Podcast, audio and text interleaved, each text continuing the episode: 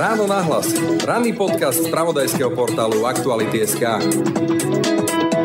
to je ako Zimmermann. Proste Šoroš síce je faktická postava, ale už ho tá demonizácia vlastne všetkého, čo sa pripisuje tejto postave, to by musel byť neskutočne vplyvný človek a mocný človek a pritom to je starec, ktorý má, ja neviem, 90 rokov dneska už. No tak je iste bohatý, ale je jasné, že to už sú blúdy. A teda nedieje sa to len na Slovensku, ale deje sa to aj v mnohých iných krajinách a využíva sa to proste ako taký politický démon, ktorý stojí niekde v pozadí, skoro ako protokoly sionských mudrcov kedysi, alebo niečo také. Zabezpečenie férového, transparentného a zákonného priebehu predčasných parlamentných volieb. To je zrejme najkľúčovejšia misia nového ministra vnútra úradníckej vlády Ivana Šimka. Hoci patrí medzi spoluzakladateľov KDH i Zurindovej SDKU a bol už viackrát za tieto strany i ministrom, v tejto novej pozícii deklaruje nestranosť a k stranickej politike sa vyjadrovať odmieta. Nového šéfa rezortu vnútra však okrem predčasných volieb čaká aj téma boja s hybridnými hrozbami, ako aj voľby v otázke niektorých kľúčových personálnych zmien v bezpečnostných zložkách, a to vrátane možnej výmeny šéfa tajnej služby. No a nedesí Ivana Šimka stav našich bezpečnostných zložiek, ktoré sa zmietajú vo vzájomných sporoch a dokonca i obvineniach z kriminálnej činnosti? Tak nedesí, no tak je to, Áno. je to desivé, ale viete, no tak to je ako keď by ste sa ma pýtali, že či ma desí, čo spôsobil nacizmus. No tak je to tiež desivé, no bolo s tým treba bojovať. No, Že vám naskočila táto paralela?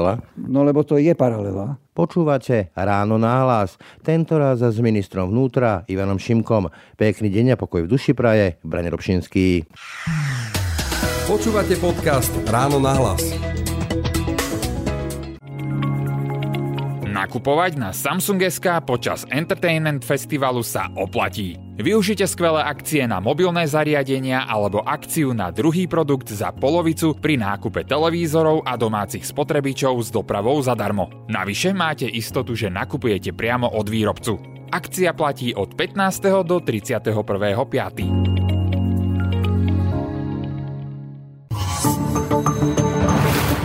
Hegerová vláda je minulosťou, dnes je premiérom Ľudovít Odor a jeho úradnícka vláda, teda vláda expertov a odborníkov, nie je z vole parlamentu, ale z vole hlavy štátu. Napriek tomuto profilu tak trošku z neho vybočuje minister vnútra Ivan Šimko. Dobrý deň. Dobrý deň, prajem. No, vy ste čisto až rídzo politický človek. Dlhé roky ste boli teda, zakladali ste KDH v roku 92, potom ste spolu s Mikulášom Zurindom zakladali SDKU, boli ste viackrát ministrom za Zurindových vlád, ešte aj v Moravčikovej vláde ste boli podpredseda vlády. Ako uveriť tomu, že ste teraz nestraník a nepolitik teda politik ste, alebo ste minister, ale nestraník. Viem, že ste pozostavili členstvo v KDH, ale myslíte, že uverí tomu verejnosť? Ja si myslím, že tu nejde o to, aby niekto tomu uveril. a Kto chce, nech verí, kto chce, nech neverí. Faktom je, že sme sa zaviazali, že nebudeme sami kandidovať a nebudeme ani vystupovať v prospech žiadnej politickej strany. To znamená, nezúčastňujeme sa na politickej súťaži. Toto je podmienka, s ktorou sme sa museli vyrovnať, keď e,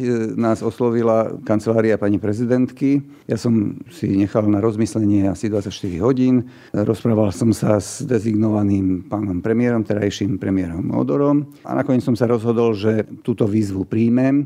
Napriek tomu, že som že som bol rozhodnutý, že pôjdem do volieb a mal som aj, teda už, už som pripravil aj kroky, ktorými sa to tak malo stať, ale nedá sa všetko.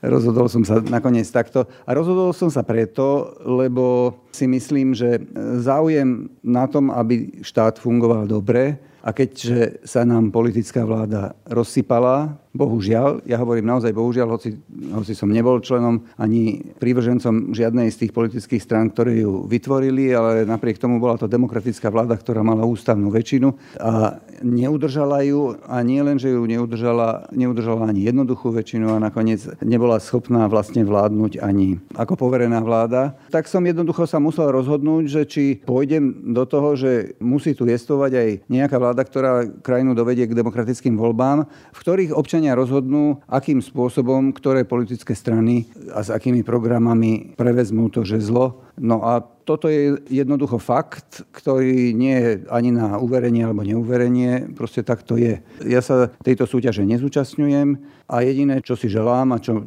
môžem a čo budem aj stále hovoriť, verím, že to dopadne tak, aby Slovensko bolo naďalej demokratickou krajinou. To skočenie do reči bolo o tom, že hovoríte teda, že vláda prišla nielen o ústavnú, ale dokonca aj jednoduchú väčšinu, nakoniec ani to poverenie nezvládla. Boli to z vášho pohľadu tie tri roky predchádzajúce premrhaná šanca? Aby sme boli spravodliví, zase boli to tri roky, ktoré boli veľmi neštandardné a vlastne slovenská história a ani nie len slovenská, ale prakticky svet nemá veľa skúseností, moderná doba teda, nemá veľa skúseností s pandémiou takého rozsahu, akej čelila aj slovenská vláda. A navyše je tu vojna, ktorá síce sa vedie ako horúca vojna na území nášho suseda, na území Ukrajiny, ale, ale je to vojna, ktorá v podstate istým spôsobom zasahuje aj celý svet. A tam sme veľmi blízko a dôsledky tej vojny pociťujeme, či už sú to migranti alebo energie a podobne. Čiže áno, vláda čelila veľmi ťažkej situácii, ktorú nevyvolala. Takže ja s istou aj s istým povďakom, s istou vďačnosťou, aby som sa správne po slovensky vyjadril, som preberal aj túto funkciu po mojom predchodcovi, pretože nemali to ľahké, to musím zdôrazniť. Iná vec je, že áno, no tak súčasťou vlády je aj schopnosť sa dohodnúť aj s ľuďmi, ktorí povedzme majú iné priority a inak veci vidia. A toto tu nejak chýbalo. No. Keď sa ešte vrátim do tej e, politickej minulosti, tak e, ja vás mám spojeného s kauzou skupinka, kde Mikuláš Durinda si tak trošku vyfabrikoval nejakú skupinku, tam boli novinári Šimečka, Žiak, podnikatelia Lukeš a Žiak, a teda Šimečka a Žitní novinári ako aj šéf MBU Jan Možiš, toho stálo potom nakoniec funkciu, aj vás, lebo Mikuláš Durinda vás stiahol z vlády a aj zo stranických funkcií. A mne tak trošku pripomína také tie súčasné špekulácie Roberta Fica o Sorošovskej vláde a americkej prezidentke a podobne. Nemáte tam takýto nejaký takýto podobný scénar, že Durinda, Fico v tomto sú rovnakí a respektíve máte to už vyrovnané s Durindom? Nie je tam ešte nejaká zášť? Nie, nie je. Myslím si, že to celkom ani takto nebolo. Áno, Zurinda začal v istom čase ako premiér hovoriť o tom, že tu existuje nejaká skupinka. Nepochybne, ja, ja som nikdy nespochybňoval a ani vtedy som to nespochybňoval, ani dneska to nespochybňujem, že proste tu existovali nejaké zrejme podnikateľské, alebo ja neviem, aké ešte subjekty, ktoré mali iné záujmy, ako povedzme sledoval vtedy vtedajší premiér Zurinda, čo je ale v pluralitnej spoločnosti úplne normálne. Ale keďže on sa začal vtedy vyjadrovať verejne tak trochu s takými temnými hrozbami, tak ja som vtedy vystúpil zase tiež verejne, že to by ako premiér nemal. To bolo všetko, pokiaľ išlo o náš konflikt s e, tým, čo sa nazývalo kauza skupinka. Ale ja si myslím, že tam reálne proste existovali ľudia, ktorí mali iné záujmy, čo v pluralitnej spoločnosti je normálne. To, čo zase, ja by som to nejako neprirovnával k tomu Sorošov, vlastne neviem, ako sa to správne ani vyslovuje. Šorovské, ale je to rovnaká fantasmagoria, nikto to nepotvrdil, len tú skupinku. No lebo to je ako Zimmermann. Proste Šoroš síce je faktická postava, ale už ho tá demonizácia vlastne všetkého, čo sa pripisuje tejto postave, to by musel byť neskutočne vplyvný človek a mocný človek a pritom to je starec, ktorý má, ja neviem, 90 rokov dneska už. No tak je iste bohatý, ale je jasné, že to už sú blúdy. A teda nedieje sa to len na Slovensku, ale deje sa to aj v mnohých iných krajinách a využíva sa to proste ako taký politický démon, ktorý stojí niekde v pozadí, skoro ako protokoly sionských mudrcov kedysi, alebo niečo také. Nie, to si myslím, že je taký politický nezmysel. U Zurindu to vtedy nebol podľa mňa politický nezmysel, tam išlo o konkrétne záujmy ktoré som mal ja veľmi prečítané nemal. Ja som bol ministrom obrany, venoval som sa svojmu rezortu, schyloval sa k vojne v Iraku, ktorá bola reálnou vojnou. My sme museli nejakým spôsobom k tomu zaujať stanovisko, aj sa k tomu postaviť. Boli sme štátom, ktorý sa veľmi usiloval sa stať členským štátom NATO, čiže aj na to sme museli prihliadať. Takže naozaj som sa ja vtedy nejak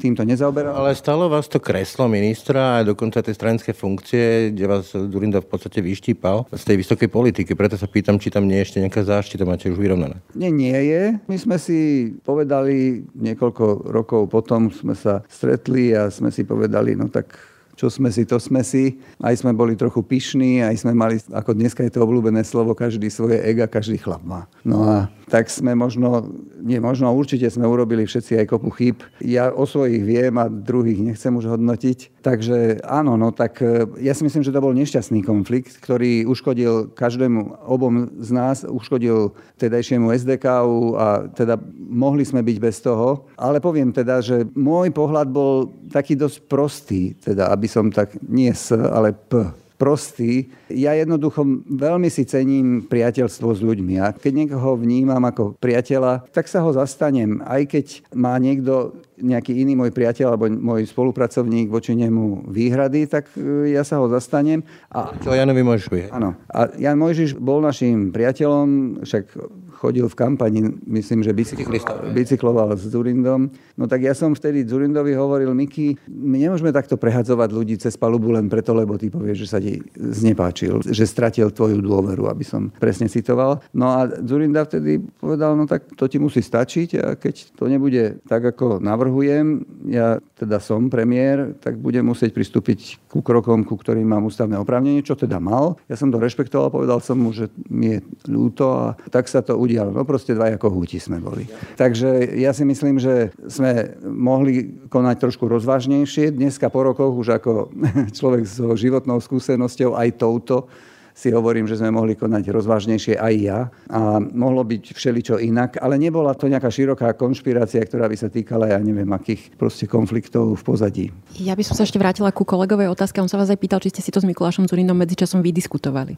Áno, áno. Teda nie, že by sme sa nejak bolestivo vracali stále k minulosti a bičovali sa, že kto z nás sme urobili väčšiu chybu, to určite nie, ale povedali sme si, že no tak nebolo to asi šťastné a naďalej Ďalej sme pokračovali v dialogu, ktorý sme mali ešte kedysi na začiatku, keď sme vstupovali do politiky. Nás to tešilo. Proste... Ste boli dokonca tandem, ale použijem jeden váš citát e, zo sociálnych sietí. Nebudem sa do konania volieb verejne viedrovať k politike jednotlivých politických strán. To ale neznamená, že nebudem hovoriť a písať o hodnotách, ktoré našu spoločnú domovinu robia silnejšou a rizikách, čo ju oslabujú. No, chápem, že sa nechcete vyjadrovať stranicky, ale musím sa natvrdo opýtať. Robert Fico, Republika, LSNS, to sú tváre, mena a strany, ktoré tie spoločné hodnoty oslabujú alebo posilňujú? No spoločné hodnoty oslabuje politika, ktorá ťahá Slovensko niekde inám, ktorá ťahá Slovensko tam, aby zišlo z cesty, ktorú ťaživo a s problémami a s chybami tiež, ktorú si razí vlastne od revolúcie, od toho roku 1990, teda od revolúcie, od prvých slobodných volieb. Áno, mnoho z tie garnitúry, ktoré tam boli, vrátanie tej mojej, sme neurobili dobre, lebo v niečom sme neboli dostatočne predvídaví, v niečom sme boli, v niečom sme pochybili, sme boli možno aj sme podľahli rozličným pokušeniam, ale v konečnom dôsledku sa Slovensko stalo súčasťou normálneho civilizovaného sveta, súčasťou civilizácie, ktorej vyrastali naši predkovia. No ale áno, politika, ktorá ťahá Slovensko z tejto cesty niekam inám, lebo to má aj svoje konkrétne... Ale že či tie konkrétne strany ťahajú niekam inam. K tomu ma nedostanete. Ja nebudem teraz nálepkovať politické strany, že ktoré ťahajú. Ja sa musím. Ja viem, ja by som to robil taktiež. Ale Ale ja si myslím, že inteligentný človek vie posúdiť, že... Ktoré... Ste povedali, že áno, len nemôžete, lebo ste v nestranickej vláde.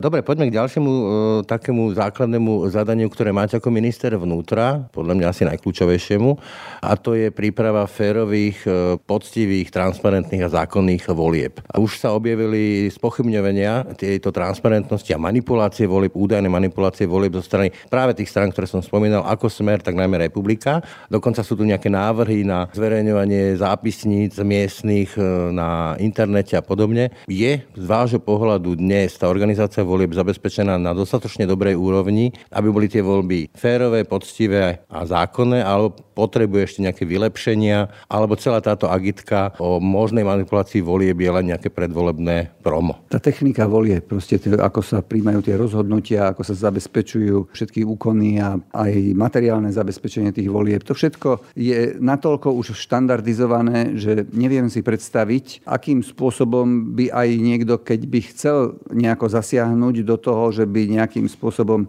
Utajiť? Nie utajiť, ale aby, aby sa nezrealizovala vôľa voliča, tak si to skoro neviem predstaviť, ako by sa to dalo. Mali sme jeden príklad v histórii moderného Slovenska a to bolo referendum v roku 1997. To bolo referendum o priamej voľbe prezidenta, ktoré... Tri otázky o NATO. Ktorému sa sa pripli ďalšie tri otázky a práve tú základnú prvú, na ktorú sme vtedy vyzbierali 500 tisíc podpisov, tak tú základnú prvú otázku, teda tú prvú otázku minister vnútra Strihol. nenechal vytlačiť. Proste takže sa nedostala do rúk občanov. Tak toto sa už nemôže stať. Takéto niečo sa nemôže stať, ale aj keď e, vlastne tá istá garnitúra, myslím, že to ešte bol stále aj ten istý minister vnútra, potom organizovali o rok neskôr voľby. My sme, pravdu povediať, vtedy, vtedajšia opozícia mali veľké pochybnosti a preto ja to beriem ako, že to je v celku prirodzené, že každá opozícia sa obáva, aby... aby... A nie je to už trošku cez čiaru, čo robia? My sme v tom čase dokonca organizovali paralelné sčítanie. A viete, ako nám vyšiel ten výsledok? Takisto. Takisto. Proste nedá sa to. Jediné miesto, kde by mohlo dôjsť nejakej manipulácii, je volebná komisia. Ten z tej strany. Spočítavanie hlasov, čo si musia ustražiť kandidujúce politické strany. Treba tie zmeny, hej? To za nich nikto neurobí. Ja som otvorený akýkoľvek e, nejakému novému pravidlu, ktoré urobí tie voľby ešte transparentnejšími. Jediné, čo nemôžeme dopustiť, je, že aby sa nestalo, že voľby nebudú tajné, že nebudú s tajným hlasovaním. To je ústava a je to mimoriadne dôležité, pretože na tom stáli a padali voľby za komunizmu, že vtedy bolo možné e, nevykonávať hlasovanie tajne a teda kto ho nevykonával verejne, tak bol hneď podozrivý, že nehlasuje. Čiže toto bolo veľmi dôležité, aby sa hneď po revolúcii stalo pravidlom, že to, to hlasovanie musí byť tajné, i keby to nechcel ten samotný občan. Čiže toto sú dnes pravidlá, ktoré sú podľa mňa nastavené úplne štandardne, dobre a ministerstvo vnútra si svoju povinnosť plní a teda nepochybujem poviem, že tú druhú stránku, teda to spočítavanie si splnia aj štatistický úrad. Áno, pochybnosti môžu niekedy viesť k tomu, že či sa z tých základných údajov potom niekde pri tom spočítavaní niečo nestratí, nez, nezmanipuluje. Ja aj sem chcem prijať e, človeka, ktorý má s týmto skúsenosti, teda s tým procesom toho spočítavania zo štatistického úradu a teda on mi aj vysvetloval... Ramacha? Počkajme ešte. Ktorým on mi aj vysvetloval, akým spôsobom je to niekoľkonásobne istené zaručené, aby nemohlo k ničomu takému dojsť. Vo chvíli, ako to tá komisia, ktorú tvoria politické strany, spočíta, naťuka, už s tým nikto nemôže urobiť nič. Poďme teraz k takým tým personálnejším veciam, uvidíme, kam sa dostaneme. Opäť e, citát z vašej sociálnej siete. Dostávam v týchto dňoch stovky odkazov a správkov, všetko by som mal vyhodiť. To píšete teda na tej aktuálnej sociálnej sieti a hovoríte k tomu, že najčastejšia logika týchto správ je vymeniť cudzích za svojich, lenže dnes ich vymením a zajtra prídu druhý a urobia to zás. Kam sa tak dostaneme? Vymením meníme postupne celý národ, nebolo by lepšie naučiť sa konečne žiť s tými, s ktorými nás podivuhodné cesty pána privili na tú istú loď. To mi z toho vyplýva, že nejaké plošnejšie čistky zrejme neplánujete, alebo sú nejaké mená v hre, ktoré chcete vymeniť, lebo aj Ludovít Odor vám dal de facto voľnú ruku pri výbere ľudí, ktorými sa obklopíte. Aspoň tých by sme mohli poznať, ktoré budú také mená, na ktoré sa Ivan Šimko ako minister vnútra spolahne. V zásade budem spolupracovať s ľuďmi, ktorí na ministerstve sú a v policajnom zbore dobre, ale je tam ešte posledná veta, myslím, ktorú ste neprečítali teda v tom, čo som napísal. Samozrejme, všetko závisí, ako, si... to, ako sa budú správať. Ako sa budú správať. Čiže áno, ja pristupujem k ľuďom a je to taká moja skúsenosť životná. Ja pristupujem k ľuďom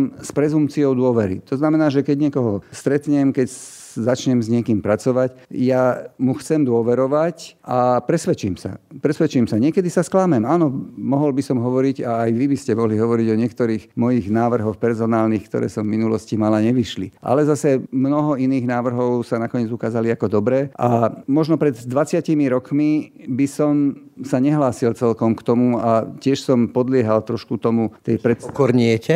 Prosím? Spokornievate, tak to sa dá nie, no naučil som sa, že no nemôžeme stále vymieňať tých, lebo to boli ľudia toho, toho, toho a už hovoria. Na začiatku sme mali, lebo to boli komunisti. No tak áno, no ale zase fakt je, že niektorí ľudia, ktorí boli v komunistickej strane, tak robili tie, poviem ľudovo, svinstva a zodpovedali za to a niektorí ľudia boli tam z najrozličnejších dôvodov a boli to, boli to ľudia, ktorí robili poctivú prácu a podľa mňa bolo správne, že po revolúcii sme neprijali nejak nejaké zákony, ktoré by, ktoré by úplne dekomunizovali tú spoločnosť a postavili tých ľudí, čo boli v komunistickej strane, ako keby do kategórie druhoradých občanov. No tak e, to bol teda celé Jasne. zápas, ktorý sa potreboval vyrovnať s e, totalitným režimom. Preto možno niektoré, v niektorých veciach sme zase dôslednejší mohli a mali byť. A tiež sme sa to vlastne o tom dozvedeli až neskôr, keď sme videli tie dôsledky. No ale to je, už nemá význam rekriminovať, ale my teraz v tejto situácii nie sme predsa. My teraz máme už spoločnosť, kde, kde tým... Ale ten postoj je úplne legitímny, ale predsa len myslím, že verejnosť by si zaslúžila vedieť, povedzme, že tie nejakých pár kľúčových mien, na ktoré sa Ivan Šimko ako minister vnútra spoláhne, či už to bude nejaký štátny tajomník alebo nejaký poradca. Tak mena štátnych tajomníkov sú verejne známe. Áno, niekoľkých ľudí si ako poradcov sem beriem a jednu poradkyňu tu má priamo v tejto mieste. Z akých kruhov budete čerpať minimálne? No tak mám, môžem povedať tvoje meno. Mám tu Lubicu Lesnú, skúsenú redaktorku, novinárku, Priatelíme sa už mnoho rokov, dôverujem jej, viem, že pozná túto našu mediálnu sféru, ale aj má hĺbšie znalosti o tom, ako, ako funguje naša spoločnosť, ale bude to moja, alebo už to je moja spolupracovníčka v tejto oblasti, ale pritom tu máme profesionálne fungujúce komunikačné oddelenie, ktoré má skvelú šéfku, takže... takže to... Reklamná vložka. Áno, áno, no tak oni tu obidvaja sedia, oni. Dostáva povedať jasne. Dobre, a bude ešte nejaké ďalšie meno, povedzme z nejakej vašej KDH alebo SDK minulosti? Nebudú to stranickí ľudia, pokiaľ teda, a ak aj náhodou, však každý človek má nejaké presvedčenie, ak aj náhodou budú, tak to nebudú preto. Vy ste už jedno meno povedali, ale keďže on tu ešte nepracuje a ešte sme si nepovedali celkom áno, tak áno to... z podcastu, hej? Áno, tak, e, áno, no tak je to človek, ktorý má tú skúsenosť so štatistickým úradom a pozná to. O to mi v tejto chvíli ide. Takisto tu mám človeka, ktorého zrejme nepoznáte, ale je pre tie informačné systémy, čo je teraz oproti tomu, čo som tu zažil pred 22 rokmi, predsa len už nová mohutnosť, ktorou sa musí ministerstvo vnútra zaoberať, lebo pred 22 rokmi sme síce už mali mobily, ale ešte to nebolo tak, proste tie systémy prepojenia a komunikácie boli inakšie trochu. A ja sa to taktiež potrebujem naučiť, pretože ja čiastočne teda sociálne siete povedzme používam, ale nepoužívam to ešte v takom rozsahu, ako je to potrebné pre výkon tejto funkcie korupcie. Chcem taktiež človeka, ktorý bude koordinovať, máme tu skvelé oddelenie pre boj s dezinformáciami na ministerstve vnútra. Kde poslúniť? Ešte som nehovoril s tým, s tým vedúcim toho oddelenia, ale poznám ho, poznáme sa osobne a viem, že je to odborník a človek na správnom mieste. Ale takéto oddelenia sú aj na úrade vlády, na ministerstve obrany.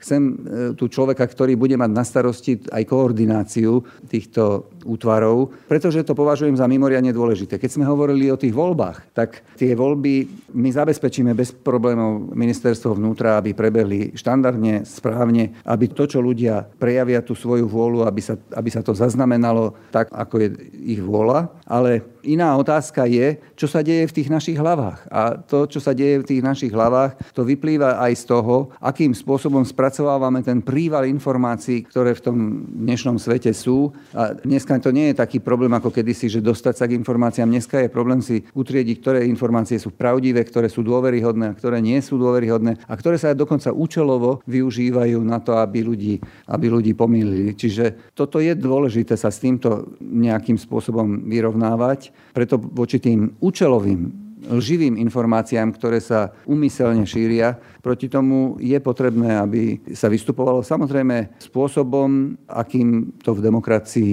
možné je. Svoj čas rozhovoru ukončím otázkou na predsa len personálne jedno meno, ktoré už sa teda začalo skloňovať a to je šéf Slovenskej informačnej služby. Začal sa hovoriť o výmene, pripustil to aj predseda vlády Ludovít Odor. Z vášho pohľadu je Michal Aláč mužom na správnom mieste, aj vzhľadom na tie ingerencie intervencie, o ktorých sa hovorí Sisky v tej vojne policajtov, aj keď si spomenieme na tú správu Sisky, ktorá je veľmi nekonkrétna, škandalizuje tak trošku policiu, aj na tú zvláštnu poradu, kde bola aj hlava štátu. Je krátko pred voľbami, Siska môže rozohrať svoje hry. Nemal by tam mať ľudovít odor človeka, ktorému absolútne verí a ktorého si sám vyberie. Na druhej strane je tu možný konflikt so rodina. No tak mňa nejaký konflikt s nejakou politickou stranou v tejto chvíli nezaujíma. Registrujem tieto hlasy, to sa nedá neregistrovať ale zase na druhej strane chcem aj tieto veci tak spravodlivo posudzovať, i keď to samozrejme je vec celej vlády a predovšetkým jej predsedu. Aj sme dnes počas návštevy pána predsedu Odora na ministerstve vnútra o tom hovorili. Ja osobne pána Aláča nepoznám a teda môžem hodnotiť len to, čo som si doteraz prečítal v médiách alebo počul v médiách, čo hovoria niektoré aj vážne autority. Na druhej strane väčšinou je to také hodnotenie, ktoré nehovorí o konkrétnych argumentoch. Je to také hodnotenie, že niekto povie, že to je bezpečnostná hrozba. Myslím, že to odznelo. No ale predsa len no, je treba povedať v čom je to bezpečnostná. Čiže zatiaľ nemáte dostatok informácií, aby ste sa vedeli rozhodnúť? Áno, myslím si, že je treba všetky takéto veci posudzovať vážne. Myslím si, že budúci týždeň alebo kedy bude zvolaná Bezpečnostná rada štátu a tam by sme mali vlastne sa aj priamo stretnúť, lebo vlastne ja veľmi považujem za dôležité aj tú osobnú komunikáciu, lebo mnohokrát sa všelijaké veci, ktoré odznejú zo všelijakých zdrojov, najlepšie dajú vyriešiť pri priamej komunikácii. Ale tak ako ste pred chvíľkou citovali ten ten môj príspevok na sociálnej sieti, ako tam končím, že no tak závisí od toho, ako každý bude konať. Vrátane. Je otvorená možnosť. Áno, nepochybne. Tak žijeme v živote otvorených možností. Ja by som rovno nadviazala, pokiaľ ide o tajnú službu, hovoríme tu aj o niečom, čo je vlastne vojna v bezpečnostných zložkách, kde práve má svoju rolu zohrať aj tajná služba, po prípade MBU.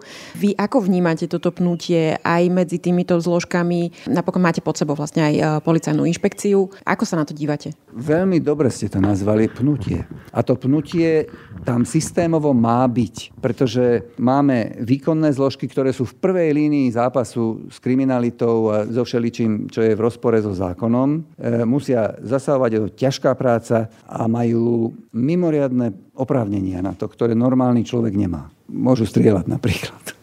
Potom máme zložky, ktoré ich nejakým spôsobom kontrolujú v našom bezpečnostnom systéme a máme zložky, ktoré im poskytujú informácie, čiže môžu aj im poskytnúť informácie, ktoré budú v ich záujme a nemusí to vždy byť pravda, ale môžu si tým presadzovať, tým chcem povedať nejaké svoje iné záujmy. A potom ešte navyše tu máme zložku, ktorá hovorí o tom, že či to môžeme robiť a poskytuje tú tzv. bezpečnostnú previerku, teda aby som to zjednodušene povedal. Je normálne, že medzi týmito vlastne štyrmi funkciami musí existovať nejaké napätie. Bolo by zle, keby nebolo pretože by to znamenalo, že urobili nejaký, nejaký dohovor, v nejakom spoločnom záujme a to by nebolo dobre. Práve v pluralitnej demokratickej spoločnosti to napätie má byť. Ide o to, aby to napätie bolo v istej rovnováhe, aby z toho sa nestal likvidačný zápas, že buď nebude schopný nikto vykonávať tú kontrolu, alebo nebudú schopné tie výkonné zložky bojovať s tou kriminalitou účinne,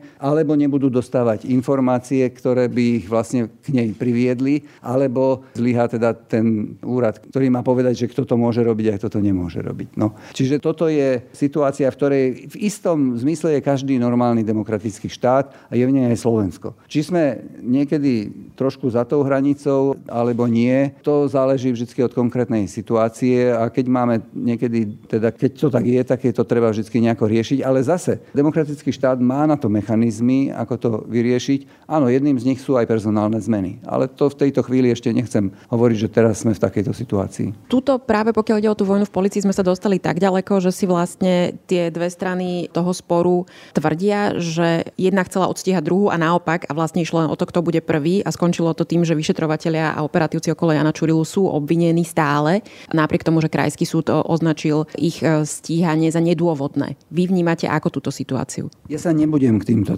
k týmto kauzám konkrétnym vyjadrovať. Dobre, tak sa spýtam inak. Títo funkcionári, títo policajti sú obvinení, ale zároveň sú funkcionármi. Plánujete ich v tých funkciách e, ponechať, alebo si myslíte, že by teda nemali zastávať tieto funkcie? Znovu sa vraciam k tomu, nebudem sa k otvoreným prípadom vyjadrovať. Dobre. Mám. To neznamená, že nebudem nikdy konať, ale nebudem sa k tomu vyjadrovať. Ešte mám jednu personálnu otázku. Policajným prezidentom je teraz e, Štefan Hamran. O ňom je v podstate už verejne známe, že koketuje s politikou a s možným vstupom do nejakého politického subjektu. Rozprávali ste sa o tom, máte od, od neho nejaké očakávania, kedy najskôr by to mal teda oznámiť, ako by sa mal zachovať v prípade, že vstúpi do nejakej politickej strany? Áno, rozprávali sme sa, mali sme prvý rozhovor, ale rozprávali sme sa vyslovene o tom, aká je situácia v policajnom zbore, ako on vidí vlastne tú situáciu aj v boji so zločinom za očistú verejného života. Bol to dobrý rozhovor. Videl som, že je to zanietený človek, ktorý, ktorý má svoju prácu rád a ktorý ju robí naozaj naplno. To si veľmi cením na ľuďoch a myslím si, že s takými ľuďmi je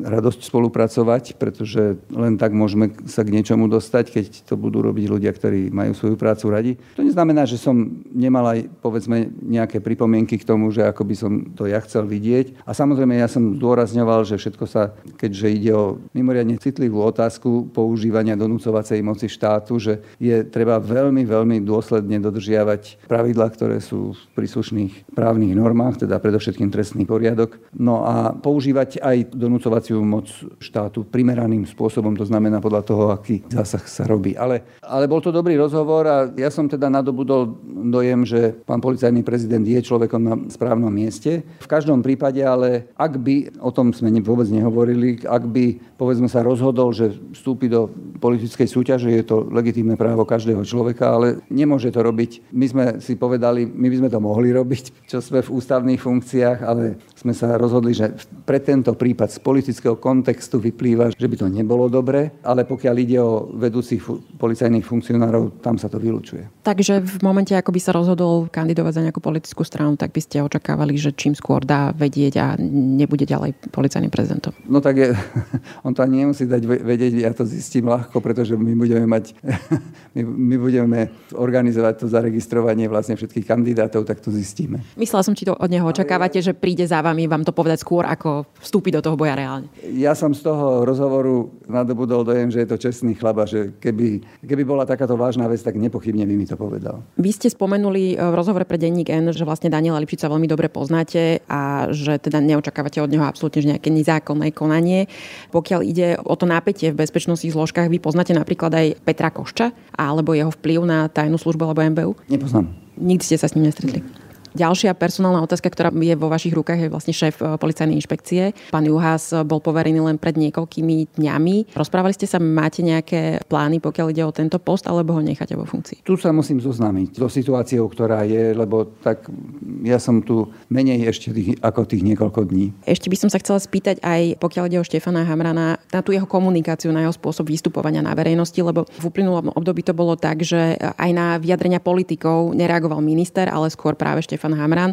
Je to na mieste? Vy súhlasíte s takýmto prístupom? Keby som to aj vnímal, že to nie je na mieste, by som to najskôr povedal jemu. A povedali ste mu to? A zase keby som to povedal jemu, tak to teraz nepoviem vám. Ale budem očakávať, že sa bude správať tak, ako mu poviem. Predchádzajúca vláda presadila novely, ktorými prakticky zabetonovala vedenie policie. Oni si tam dali naozaj veľmi prísne podmienky. Táto aktuálna zase dala ministrovi voľnú ruku. Podľa vás je ktorá cesta lepšia? Vy by ste si chceli vybrať svojho ministra, alebo by ste chceli, aby tá kontinuita bola zachovaná? No, svojho ministra by si chcel podľa mňa každý vybrať. Prezidenta, prepačte.